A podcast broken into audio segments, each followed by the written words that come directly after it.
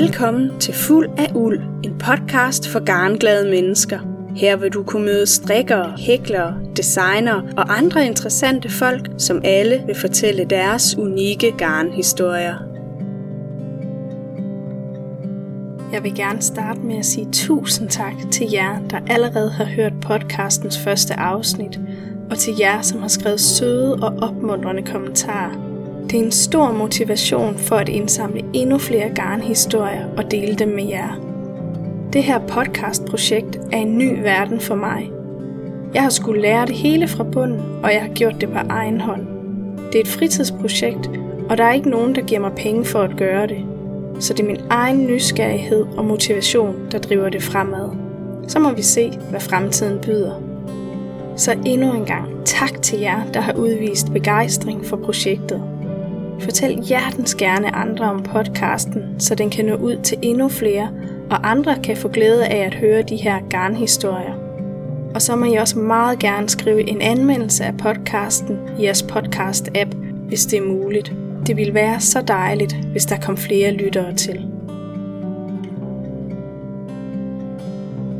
For nogle måneder siden hørte jeg for første gang om projektet Rescue Endangered by Design. Jeg blev straks nysgerrig, for det var et både stort og omfangsrigt projekt, men også fordi det havde noget på hjertet. På det overordnede plan er der tale om en strikkebog med strikkeopskrifter til både børn og voksne. Men det er mere end det. Det er også en fortælling om troede dyrearter og om, hvordan menneskets bevidste og ubevidste valg kan have konsekvenser for verden omkring os. Jeg var interesseret i at høre mere om den her strikkebog og projektet, som gerne vil sætte fokus på de troede dyr og på, hvordan vi kan hjælpe og i tale sætte problematikken. Så jeg spurgte folkene bag Rescue Endangered by Design, eller RED, som det også bliver kaldt, om de ville fortælle om projektet. Det ville de heldigvis gerne, så en dag kort før Fanø Strikkefestival, hvor bogen blev lanceret, fik jeg en snak med Dorte Rørmand, som er en af bogens tre forfattere. Vil du ikke starte med at fortælle, hvad er Rescue Endangered by Design? Ja, det er en øh, lang titel på et stort projekt, der tog sit udgangspunkt for næsten to år siden. Mm-hmm. Og det er en øh, i sin sådan inderste kerne, at det er en strikkebog, men den er anderledes på den måde, at den er inspireret af troede dyrearter. Og så kan man så spørge sig selv, hvad har de to ting lige med hinanden at gøre? Og det har de ikke nødvendigvis, fordi det er jo to forskellige verdener. Og så har de det alligevel på en magisk måde, så er der masser af sammenhæng til de her ting, fordi det vi har været optaget af, og vi, det er, det kan jeg lige starte med at sige, det er, vi er tre forfattere, ligestillede forfattere. Øh, med hver sin helt forskellig baggrund, men vi har Lisa Renner, som er øh, designer inden for strik og har en shop med, med garn. Og så har vi Polly Sevalius, som er øh, dyreekspert og har arbejdet i den her NGO-verden det meste af sit liv. Øh, så hun er meget optaget af de, øh, af de troede dyr og er i en international bestyrelse for Jane Goodall Institute. Så hun har et netværk i hele verden. Og jeg er øh, hedder Dorte Rørmann og er en erfaren projektleder inden for alverdens ting, og nu også her. Mm. Så det er sådan lidt mere at binde de forskellige verdener sammen. Der er min rolle i det her. Ja. Øhm, ja. Så, så man kan sige, at vores projekt er, øhm, er, som jeg siger, med udgangspunkt i at ville skabe en strikkebog, der ville mere, end at vi bare sidder og hygger os med at strikke men mm-hmm. at vi ligesom bringer det op på et nyt niveau, hvor vi bliver klogere, og vi bliver øh, dygtigere, og vi bliver får en større indsigt i, hvad er det for nogle vilkår, nogle af de ting, der sker ude i verden. Hvad er det, der foregår med vores klima, og med vores dyr, og med biodiversitet osv. Og når vi ved, hvor lang tid det tager at strikke en trøje, det gør det jo, det tager mange timer for nogle af os, er også andre, der gør det lynhurtigt. Men når vi strikker, så er vi rigtig tit sammen med andre. Det er en social ting. Nogle gange har vi også brug for at sidde selv. Men vi er tit sammen med andre. Mm-hmm. Og det er nogle gange kvinder, der er også mænd, der begynder at strikke, men ellers så er det i de her fællesskaber, hvor øh, der er mange gode timer til at sidde og snakke om forskellige ting. Og den forestilling om, at så sidder kvinderne bare der og drikker kaffe og snakker om vejret, vi snakker om alt muligt andet, der er meget større.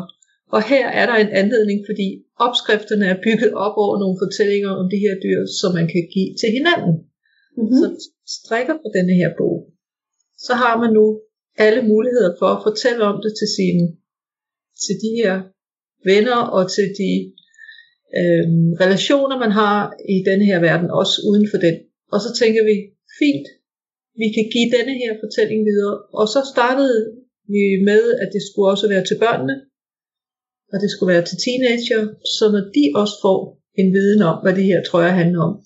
Og øh, hvis vi nu lige tager teenagerne, mm-hmm. så er det ikke sådan nogle trøjer til dem, som ligesom bare har en isbjørn midt på maven. Altså der skal, det er mere sofistikeret på den måde, at de vilkår, de dyr har, er strikket ind i designet, og sådan lidt underspillet, sådan, så der kommer ikke en 16-årig rundt med sådan en sød lille isbjørn på maven. Det er ikke, et, det, er ikke det, man gør. Mm. Men øh, der er måske nogle små finder, og når så er der nogle kammerater, eller forældre, eller venner, der spørger, ej, hvad er det, der er bag på din ryg, bag ved din hætte, hvad er det? Jamen, nu skal du høre, det handler faktisk om sådan og sådan. Så, så de fortællinger om, hvorfor de dyr, de lever som de gør, så længe de nu har et sted i verden, fordi der er mange af dem, der er ved at uddø, det vil vi gerne give med dem. Så de får ikke kun en trøje, de får også en virkelighed og en fortælling og noget, der kan vandre videre, fordi det er jo de unge, der skal gå videre med de her, mm. med den her store opgave i at gøre vores verden til et bedre sted. Og så synes vi egentlig, at vi har ramt rigtig mange med, at vi både selv bliver klogere, for i den her bog, der er der både fortællinger om dyrene, og så for hvert dyr, så er der trøjer. En trøje for et lille barn, og en trøje for en teenager. Og teenage-trøjerne kan også bruges til voksne, så os, der mhm. strikker, vi kan også få noget. ja. Og, øh, og så kan, kan når, når børnene og teenagerne og selv går videre med de her trøjer, så kan vi måske få en masse gode muligheder for at fortælle om, hvad er det, der foregår. Og så har man valgt sit yndlingsdyr. Det kan være, at børnene siger, for vi har 17 at vælge imellem.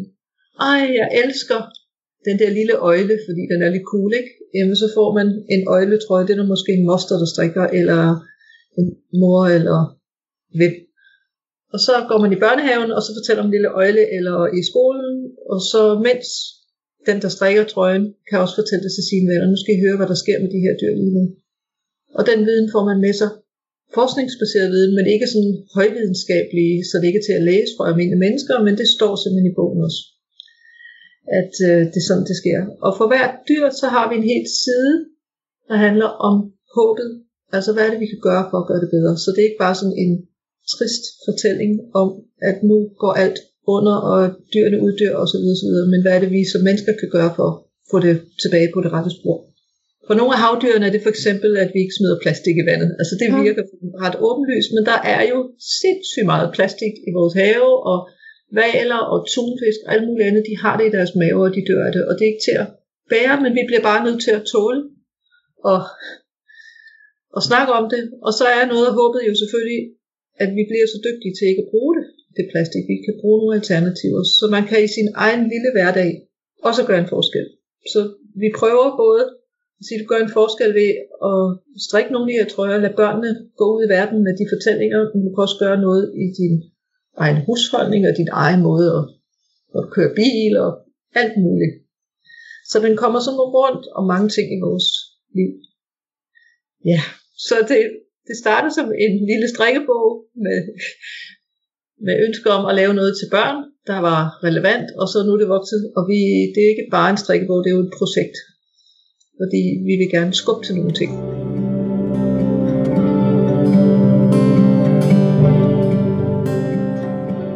Hvordan, det er jo et stort projekt, kan jeg ja. forstå. Yes. Ja. Så hvordan er I så gået fra idé til handling? Kan du forklare lidt om ja. det? Ja. For næsten to år siden, så var vi tilfældigt, og vi på den måde kendte vi tre jo ikke hinanden særlig godt. Altså Polly og jeg har kendt hinanden i mange år fra højskole osv., så videre, men ellers så havde vi tre ikke været sammen. Men da vi var sammen, og det var vi nede i Lisas strikkeshop, øh, en, en, sådan en rigtig regnværs novemberdag, hvor vi lige fik en kop te, og så øh, fik vi talt om den her idé om, at man burde lave noget til børn. Og så lige pludselig eksploderede de her idéer. Altså på et kvarter var den her idé skabt mellem kreative menneske som Lisa og, og et verdensmenneske som Polly, der kender hele det her. Og så skulle jeg så lige forsøge, kunne vi skabe noget rundt om det her. Og så gik vi hver til sidst. Og så skulle vi lige se, om der var mere i det. Så der gik nogle måneder, hvor vi nok hver især gået og tænkt, øh, hvad var det her? Var det bare en skør eftermiddag og sådan noget? Og så blev den bare ved med at boble. Så skrev vi sammen og holdt videomøde, så sagde det, det, nu gør vi det. Men vi gør det ikke før vi har ligesom afklaret med hinanden, hvad det er, vi vil. Så vi simpelthen skrevet sådan et værdigrundlag, 3, 4, 5 sider. En aftalepapir om, hvad er det, vi vil, hvad vil vi med det, og hvad er det for et ansvar, vi tager på os, og hvor langt går vi med det. Altså, går vi den halve hele vej, og fordi vi skal også have ansat designer, og der er penge i det her. Det er alvor.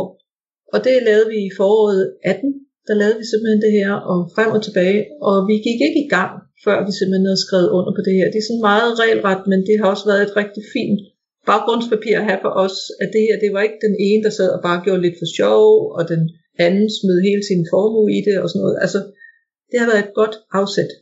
Og vi har genbesøgt det der papir flere gange. Ikke? Der fik I ligesom, øh, hvad skal man sige, givet hinanden nogle, øh, de forskellige arbejdsopgaver, hvad hver især måske ligesom skulle, skulle stå for i projektet. Præcis.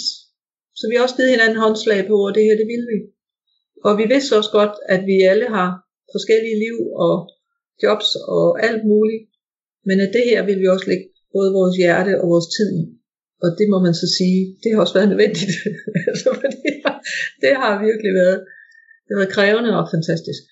Øh, og nu kan jeg jo sige det, fordi bogen findes nu i virkeligheden. Og den er landet, og den bliver udgivet på Fanø Strikkefestival. Og der er der jo 10.000 besøgende, og de får alle sammen mulighed for at få den her i hænderne, hvis det var det, de ville. Ja, og så derfra så tog det jo simpelthen, øh, noget af det lyder kedeligt med strategier og tidslinjer og sådan noget, det er sådan noget projektledelse sådan noget, men midt i det, så er der jo en kreativ verden, der skulle virke. Men vi skulle i hvert fald starte med at vælge dyr, og vi havde bestemt os for, at, at når vi gjorde det, så skulle de være fra hele verden. Og det skulle ikke bare være de der små puttenuttede øh, dyr, som børn godt kender med en lille giraf for en lille øh, elefant, og de var alle sammen med fra Afrika. Nej, det skulle også være nogle af de dyr, vi ikke kender, men som er stærkt troet, og vi skulle dække hele verden. Og der er jo fem kontinenter i verden, og så ville vi gerne have Nordpol og Sydpol med, så vi tog syv. Og så, øh, øh, det har jo været Pollys fortjeneste, så har vi været besøgt det, der hedder The Red List. Og The Red List, den røde liste, i øh, sådan FN-regi, øh, IUCN. De laver lister over de mest truede dyrearter, og de reviderer de her lister og beskrivelser, og der er masser af facts. Det er et kæmpe arbejde med forskere. Det reviderer de hvert og andet år. Så der er sådan en liste.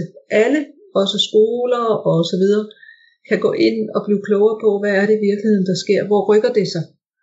Og de dyr her, der er, måske var 20 af, de er der ikke mere. Eller den slags næsehorn, det er et af de næsehorn, vi har med fra Java. Altså der er så få, så vi har knap nok et billede af dem. Altså det er virkelig, øh, de er måske inden jul, så ved vi ikke, om de findes. Altså det er sådan, så, så det, det er sådan en rigtig fin måde frem for at skulle rundt på nettet og finde ud af, hvad er der rundt omkring. Der er et sted her i verden, hvor man samler alt den viden. Og det hedder The Red List. Og der gik vi ind. Altså det er jo Pollys valg, og så kunne vi vælge mellem forskellige. Og nogle af de der dyr, som vi bare elskede så meget, snilleopard, som var fantastisk flot. Oh, man kunne lave sådan nogle flotte trøjer. Nej, for der var nogle andre, der var vigtigere. Og så måtte vi ligesom smide nogle af de der lidt ud.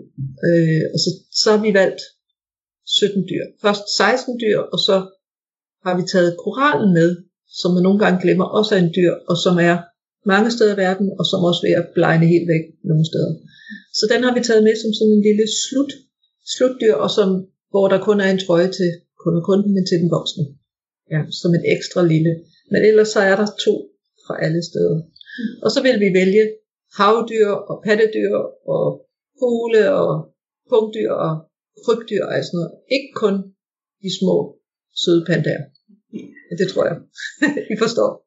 Ja, så valgte vi dem, og så ansatte vi designere. Så vi ansat designere, som primært er unge, fordi de må gerne være sådan lidt, de skal være modige, og der var også nogen, der har virkelig meget erfaring, der er nogen, der er kendte, der er nogen, der er helt ukendte. Men de har en baggrund inden for design, og de er, øhm, ja, de skal ture det her, så de måtte vælge deres dyr, og de var med på video, og Polly fortalte om alle de her dyr, og så har de valgt deres dyr, og det er jo næsten, når man hører om historierne med tårer, fordi de er så uhyggelige, nogle af de her, og det var meget følelsesladet, og så andre, de var sådan helt op, oh, jeg elsker de farver, så det skal bare være, jeg skal have den der papegøje. Den papegøje. Fordi det er så en af vores designer, som er super dygtig til farver. Og så, så må de gå hjem.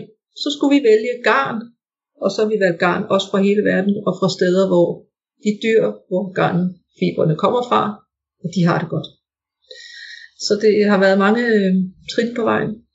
Ja, nu nævnte du lige kort det der med, med designer, og vil du ikke fortælle lidt mere om det her med, nu nævnte du, at det var, mange af dem var nogle yngre designer og sådan noget, men vil du fortælle lidt mere om netop, hvordan, hvordan udvælger man dem, man gerne vil have med på projektet? Det er, øh, altså vores chefdesigner, det er jo så været Lisa, der har, der har sammensat det her team. Og det mhm. har hun som sagt gjort ud fra, hvad hun kendte i forvejen, og hvad hun har hørt om, hvad der rører sig inden for den verden, men også hvad der særligt rører sig inden for det at bruge garnet på sådan det taktile, det at, at man tør være modig og sådan noget, at det ikke bare er pænt, men at det er, er nogen, der har tur lave nogle design, som børn kan lege i, og som kan opleve ting ved at røre på de her øh, øh, forskellige materialer. Vi har også en mand med som designer, som øh, har været inden for, øh, for det at skabe strikdesign til herrer. Altså det har også været vigtigt for os at få den del med. Men at det alt sammen været nogen, der er sådan lidt modige i at gøre det anderledes, men ikke mere anderledes, end at folk gå med det. Altså, der er den der balance. Og ikke, og det skal ikke misforstås, men øh, der er heller ikke valgt designer ud fra, at det skulle være sådan nordisk hygge. Altså, det ved jeg også godt, det er også vældig populært men det kan også blive for hyggeligt. At det her, det var også en alvorlig historie. Så, og så har vi, så har Lisa givet dem frie hænder. Et stykke af vejen selvfølgelig også været der som, som uh, support til de her unge mennesker. Nogle af dem er jo heller ikke unge, de er voksne mennesker og har designuddannelser osv. Men de er øh, um, både 20'erne og i 30'erne. Ikke? Og det er jo heller ikke nogen, der bor lige rundt om hjørnet. Det har jo også været nogen, vi har skulle altså kommunikere med på lang afstand. Så det har været en af de der benspænd i projektet, det er, at vi har kunnet det. Det er jo meget nemmere lige at gå ind forbi ved huset ved siden af, eller man sidder i samme bygning, og så sige, Nå, hvad synes du lige her? Nej, her har nogle af designerne skulle arbejde ret alene og tro på deres egen sag. Så de har været, de har været virkelig hjælpsomme. De har ikke bare taget deres egne trøjer, og så er de gået i solokammer, og så er de sendt dem tilbage. De har jo været med på de sociale medier, og de har været med med deres venner, og de har været med til masser af møder. Vi har mødtes os alle sammen en dag her i sommer, ja, hvor Polly var i Danmark. Så de har været med på holdet, og det er vi meget taknemmelige for, fordi det, de kunne jo bare have leveret det, der stod i deres kontrakter, og så kunne de have vendt ryggen til men det har de ikke. De, de øh, er en del af det her.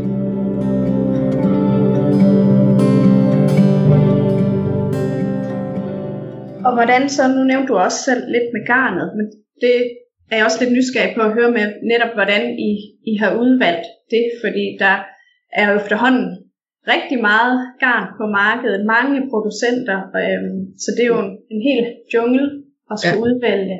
Ja. Øhm, så hvordan, hvilke overvejelser gjorde I i forbindelse med det? Det har faktisk også været, det var en interessant proces, fordi vi kunne jo sådan, bare have taget det, der hedder godt certificeret, der hvor de øh, kan sige ja til alt omkring, hvordan de har produceret det. Vi kunne også bare have taget det økologiske. Mm. Vi kunne bare have taget det, der var tættest på designerne, for det var nemmest, eller det, vi kendte i forvejen. Og så satte vi igen sådan, det er måske nogle benspænd, noget fornuft op i det her projekt. Det skulle så vidt muligt være fra hele verden. Så vi har valgt øh, dels garn, primært hvor dyrene har det ordentligt, hvor der har været en dokumentation for det.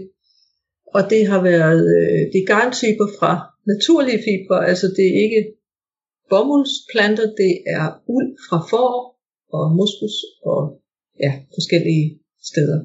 Sådan så det er naturmaterialer. Det har været vigtigt, fordi det giver det meget mere øh, liv. Og så har vi jo været ude i dialog med de her garnproducenter helt ude i hjørnerne, altså i Sydamerika og New Zealand og rundt omkring. Og så har vi valgt, jeg tror det er syv eller otte. Og så har vi spurgt dem, om de vil være sponsor for de trøjer, hvor de bliver valgt. Og det har de sagt ja til. Så de har hjulpet os med garn til de trøjer, og så kommer de jo til gengæld med i bogen og bliver anbefalet deres garntyper.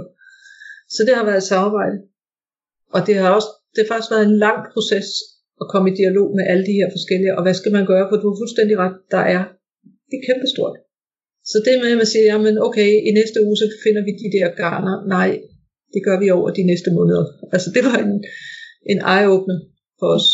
Og så skal vi også huske, at designerne skulle have lov at vælge, hvad de ville bruge. Så vi skulle først have det hjem, så skulle designerne have lov øh, at vælge det, der passede til deres design.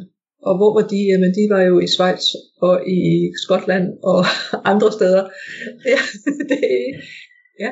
Nu sagde du, at garnet også kom lidt forskellige steder fra, og så tænker jeg, er det sådan en, en rød tråd? Fordi det var, du nævnte også med de dyr, I havde valgt, at der havde I, øh, det var vigtigt for jer, at det var dyr fra alle kontinenter, og det er så lidt det samme med garnet, at I vil gerne komme lidt hele vejen rundt, så I netop øh, fagner hele verden, at I så har garn fra, fra forskellige steder i verden. Ja, præcis. Og give øh, et billede af den mangfoldighed, der er. Og give nogle af de der lidt mindre steder måske også en stemme i, at her der bliver lavet noget fantastisk garn nede i Sydamerika. Øh, og de har været så hjælpsomme på at ville være med i det her projekt. Så det, øh, det er også en anerkendelse af det.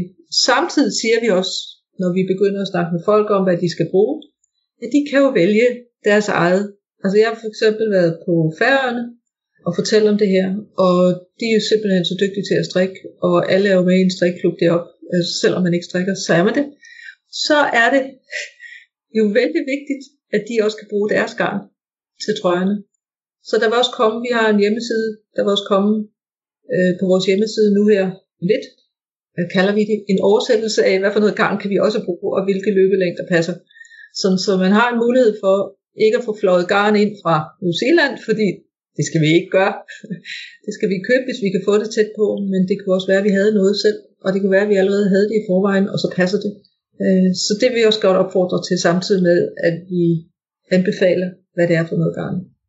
Der er også nogle forskellige modeller, hvor man skal strikke nogle dyre og nogle ting til trøjerne, hvor man faktisk direkte, hvor der også står, hvis du har nogle rester her, så brug dem. Det, det lyder som en god indstilling, synes jeg. Ja, ja. Der har været sådan, faktisk ved de fleste af vores valg, eller vil sige alle, har der været sådan en værdibaseret grundlag, hvor vi må gå tilbage. Vi gør det her for dyrene.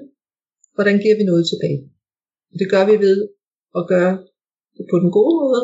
Altså, at vi ikke for eksempel bruger merinould fra de får, som bliver mishandlet med det der musling, hvor at man faktisk gør de små får for træde eller lam, ved at de ikke skal have der er nogle skadedyr på en eller anden måde, der foregår nogle steder, og, og der, der kan man jo sagtens, der, man har et valg, hvor man kan vælge merino fra den ene, hvor det er sket, og det der ikke er sket, og det er bare at skabe en bevidsthed om det.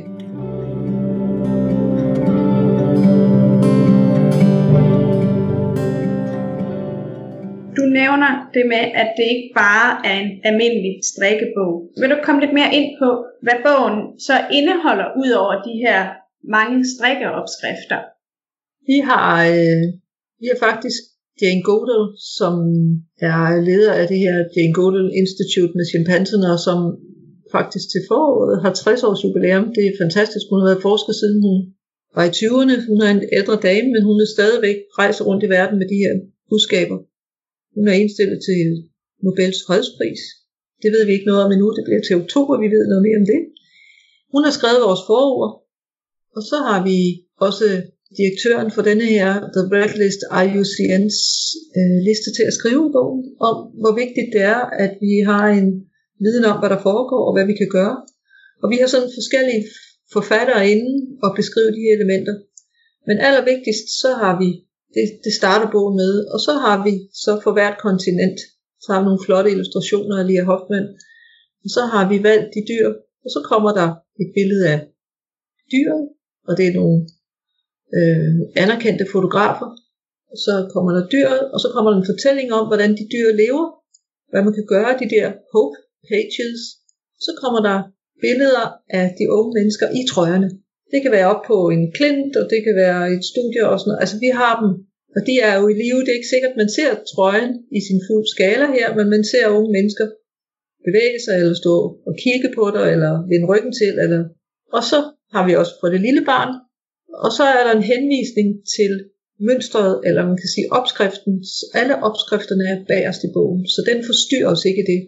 Så kommer næste dyr, og næste dyr, og næste dyr. Og så arbejder bogen sig igennem de her 17 dyr, øh, hvor du hele tiden bliver ligesom forkælet lidt med nogle flotte billeder, og så nogle fortællinger sådan på skift. Så øh, den sidste, jeg ved ikke om det er en tredjedel af bogen, det er opskrifter. Hvor der så for hver opskrift er et rigtigt billede, hvor man kan se hele trøjen fra forsiden og fra bagsiden. Sådan så man ikke er i tvivl om, hvad er op og ned på det her. Fordi man kan jo godt se et lille barn, der hopper, så tænker man, hvordan skal det ende med en trøje, og så kan man se den bag i.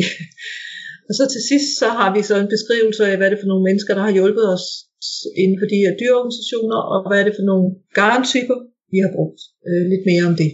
Og så en forkortelsesliste og alt det der, der skal til, når man strikker.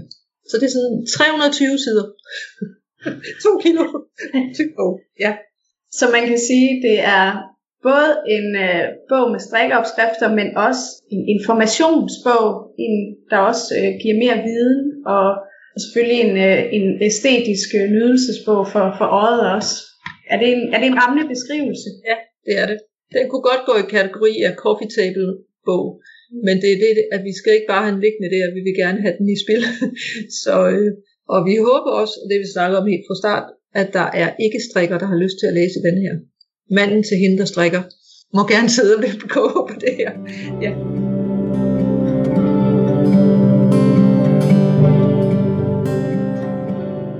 Jeg kan måske lige supplere med at sige, at vi bruger en vis del af hver fra bogsalget, der går til vores NGO'er, så man, når man køber bogen, så går 10 dollar videre til øh, de organisationer, der så varer på dyrene, så man er med til at støtte sagen indirekte.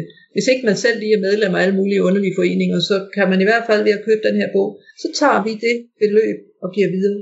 Vil du komme lidt mere ind på, hvordan I har udvalgt de NGO'er, som man så støtter ved at købe bogen? Ja, fordi det har jo, altså det er jo et kæmpe område og det er Pollys vidensområde, så vi har været enige om, at vi skulle ikke være 10 forskellige, altså der er også alt muligt administration, vi vil faktisk vælge nogen, som dækker flest muligt af vores dyr, fordi hvert dyr har måske endda sin egen, men det er for voldsomt at gå ind og involvere sig, vi er, undskyld, men bare os tre. Så vi har valgt tre store, velkonsoliderede organisationer, som vi nu skal samarbejde med. Det ene er selvfølgelig Jane Goodall's Institute, der tager sig af chimpanserne og de aber også, der er relateret til det, de gør meget mere end bare chimpanserne. Og så har vi en organisation, der hedder Oceaner, og det tager øh, meget af de her store havdyr. Og så har vi den sidste, der hedder Animal Aid, som tager stort set resten. Vi kan ikke sige, at alle vores dyr ligesom er hængt op på en knæ og sige, du hører til den, du hører til den, du hører til den. Men under hvert dyr, der beskriver vi også, hvad er det for nogle organisationer, som arbejder med det her. Hvor kan man gå ind og blive klogere på det? Det står der under alle dyrene. Og så vil jeg bare sige, at vi har valgt at donere til de tre store steder. Og det, det er som det er. Ja. Så når man køber bogen, så ved man, at der er en lille håndfuld af de penge, der går videre. Og det står der også inde i bogen. Og det står der selvfølgelig kommer til at stå mere om på hjemmesiden også. Ja, okay. Inde i bogen gør den også, selvfølgelig så støtter man øh, de tre øh, NGO'er, du, du har nævnt, øh, ved at købe bogen, der er direkte støtte. Men inde i bogen gør I også opmærksom på nogle, nogle andre måder, man, man kan hjælpe. Der, der kommer I også med tiltag, øh, forslag. Ja, der under hver eneste dyr, så er der den her Pages of Hope. og det er øh, så, så slutter den hver side af med, hvad kan man selv gøre. Og her er der, der hvor det er relevant, nogle gange specifikke organisationer, man kan blive, hvis man er interesseret, så kan man gå ind og se, hvad de arbejder med, og hvordan kan man støtte den sag, eller selv fortælle om det, eller være med i det. Der er faktisk nogle steder, hvor man godt selv kan være aktiv. Ja. Og jeg har lyst til at fortælle om, om nogen, der er i særlig grad er aktive. Det er, øh, at hele skolen på Fanø øh, har simpelthen ønsket at arbejde med de dyr, der er i den her bog. Og de har øh, virkelig engageret lærere, så de har skabt mange af de her dyr, også et næsehorn i fuld skala, altså det er vanvittigt stort, og øh, store billede illustrationer og sådan noget på, altså i store meter og, og mindre arbejdere og sådan noget, de har, de er gået ind i, hvad er det her for nogle dyr, og hvad er det for nogle vilkår, alt efter hvilket klassetrin de er. Så de holder en stor udstilling her snart om det her. Ja, og de tager udgangspunkt i den der The Red List, fordi det vil jeg også sige som lærer, at man har noget at læne sig op af, som er sandfærdigt, og som, som ligesom har som en god kilde til viden til at give videre til de her børn.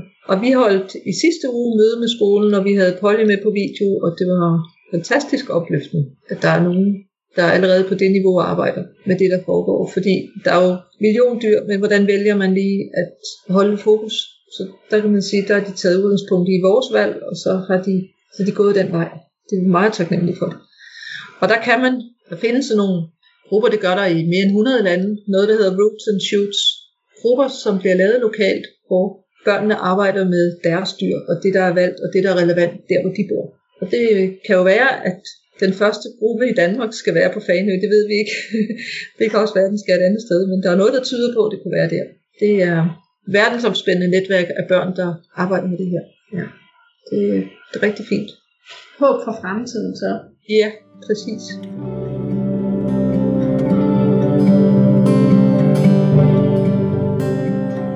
I lancerer eller præsenterer bogen til Fanø Strikkefestival. Hvad er så næste skridt bagefter? Hvad, hvad er fremtiden for bogen og projektet? Har I gjort jer overvejelser om det? Ja, nu øh, rejser vi jo videre ud i verden med bogen. Dels så har den jo sin egen vej ud i verden med vores hjemmeside, og de sociale medier, det kan gøre noget, og de, de netværk, vi har i forvejen. Øh, men rent fysisk øh, rejser vi også videre. Polly rejser direkte fra Fanø videre til New York. Hun rejser videre til Los Angeles og har aftaler der. Og videre hjem igen til Australien. Så den har allerede en halv runde der i verden. og så skal vi til London og forhåbentlig også andre store byer. Vi har Skotland og så videre. Så vi kommer til fremover at deltage i de strikkefestivaler og de arrangementer, hvor det kan lade sig gøre. Der er også noget økonomi i det her selvfølgelig. Men ellers så har de garnleverandører, kan man sige, og shops, som vi er involveret i, eller har, har som samarbejdspartnere, de har også deres netværk. Så på den måde rejser det videre ud i verden. Og vi ugen efter Fagenø har vi også forskellige oplæg i de store, ligesom berømte, eller de steder, som sælger garn i København, hvor Polly tager med over, vi holder oplæg der. Så det bliver jo at tage bogen under armen og holde oplæg, og det kan være, at det nogle steder skal skal vi måske skrive i dem, det er endda ikke engang det vigtigste, men det at komme ud i dialog med folk. Ja, så øh, er der noget, der hedder jul. Det kan være, der er nogen, der har lyst til at bruge denne her anledning til at forære sådan en bog julegave. Det vil vi også gerne opfordre til. Så det er øh, både med, at vi rejser ud med os selv, men så rejser det også ud med de medier, der nu er, og de samarbejdspartnere, vi nu er. Og øh, vi har valgt, at vi i første omgang har vi USA og England og Europa som de primære mark- markeder. Men der er også en hel, altså endnu større, en endnu større verden, men en, en lidt pussy ting, fordi vi har også spurgt Polly i Australien, så hvad, hvad vi kan gøre der, og hvad hun kan gøre der, men altså, der er jo også det i Australien og mange andre lande, det er så varmt, så hvem gider at gå i de der strikkede trøjer, når det er 30 og 40 grader, det kan vi ikke. Det, der er den kultur, den hører også rigtig meget til i Nordeuropa, hvor vi fryser. 8 måneder om året. Så, så det er jo fair nok, vi bliver også nødt til at tænke de baner. Men der er også trøjer og toppe, som hører til i de lande, så øh, det er ikke fordi, den ikke skal findes der, men det, det er klart, det er Nordeuropa, at vi lige nu har fokus på, og USA. Og USA har kæmpe strikkekultur og masser af store organisationer og ja, netværk inden for det her. Du nævnte, at I havde en hjemmeside tilknyttet til bogen. Ja. Måske vil du lige uddybe lidt, hvad, hvad man kan få af information fra hjemmesiden. Øhm, er det også der, man for eksempel køber bogen, hvis, hvis nu man Ja, gerne vil det- købe den? Ja, det er lige præcis der, man køber. Øh, som privatperson køber en enkelt bog eller to, eller hvad man kan. Men der er også muligheden for forretninger, der skal have bøgerne på hylderne, og som har nogle særlige vilkår for indkøb. Det kan man også gøre der. Og der er begge muligheder, når man går ind på vores hjemmeside. Og hjemmesiden fortæller om baggrunden, den fortæller om, hvad det er for nogle trøjer, og jo tættere på udgivelse af bogen, jo flere af de rigtige billeder af de rigtige trøjer kommer på, øh, så man kan få stillet sin nysgerrighed omkring det med garn og så videre. Og så er der også sider omkring dyrene. Hvad er det for en baggrund, de her dyr? Hvorfor har vi valgt dem? Og så kommer der også øh, nogle sider, der fortæller om det der håb, hope pages, der fortæller om, hvordan man arbejder med det her dyre conservation, animal conservation. Hvordan beskytter vi de her ting, og hvad kan man gøre? Og den er vi ved at udbygge nu. Og så er der selvfølgelig shop, hvordan man køber bogen, og der er også, hvordan man får fat i os, så man kan skrive til os. Det er man meget velkommen til. Ja. Så det, det vil jeg bare hejsflade for, at man går derind. Også når nu vi er i sådan en stor verden, og mm, altså man møder jo ikke folk på gaden og snakker om det her. Det er ikke på den måde. Vi bliver nødt til at kommunikere gennem de elektroniske medier. Siden har en lang tekst, den hedder, og det hedder hele projektet, det hedder jo Red, men Red er dels inspireret af den der The Red List, den røde liste, men det er også en sammentrækning af Rescue Endangered by Design. Så Rescue, det er at redde, og Endangered, de troede, og by Design, altså gennem design. Og det hedder vores hjemmeside, og det er jo en frygtelig lang tekst, men rescueendangeredbydesign.com. Og når man så har været derinde en gang, så kan ens computer forhåbentlig huske, hvad det er. Ja. Og det der red, det er også sådan en, hvis man tager farven, så er der sådan en alvorlig farve, at nu er der noget på færre. Og jeg tror også, det er derfor IUCN har kaldt det red list. Altså her er det alarm. Ja, og det ja. er også godt hejse flag for, men det er jo ikke fordi vi har, vi faktisk er slet ikke rød med ind i farveskalaen i vores trøjer, fordi det er sådan en lidt off farve, men derfor har vi nu valgt, at bogen skal hedde det. Men det er dels vores inspiration for den der liste, men det er også det i den sammentrækning af dit ord. Rescue Endangered by Design. At vi i en linje får fortalt, at vi gennem design, som i virkeligheden bare er metoden, trøjerne er vejen hen til, at vi gør noget for dyrene. Så dyrene har hovedrollen. I starten, da vi begyndte at snakke, der havde strik hovedrollen, men nu skulle, det fandt vi hurtigt ud af, det skulle det ikke. For vi kunne også have taget, stadigvæk have valgt dyrene, og så kunne vi have lavet broderi, eller vævning, eller bygget huse, eller alt muligt andet. Det er måden at vise det på, og det er så strikt design for vores tilfælde. Jeg føler mig? Ja, Ja, det kan jeg godt. Ja. Er der noget, du gerne, har du noget på hjertet, jeg ikke er kommet ind på, som du gerne vil? Nej, jeg øh, kan kun opfordre til, at man er nysgerrig på hjemmesiden, og øh, virkelig taknemmelig, hvis man vil købe bogen. Og så når man køber bogen, at den ikke bare ligger til pynt, men at man faktisk både bruger den, og hvis ikke man strikker, man så får kigget på nogle af de her fortællinger, og måske givet dem videre til nogen, der kan gøre noget. Altså at den ikke samler støv, øh, fordi den bare til, altså den ligger på et fint coffee table, men at vi faktisk får de her ting sat i spil, det er vores største håb. Ja. Men det kræver, at man køber bogen, og så kan vi få dækket nogle af de udgifter. Det er sådan den kedelige side af sagen, det skal vi selvfølgelig også, men, men det vigtigste er, at de her budskaber, de kommer ud. Det er det.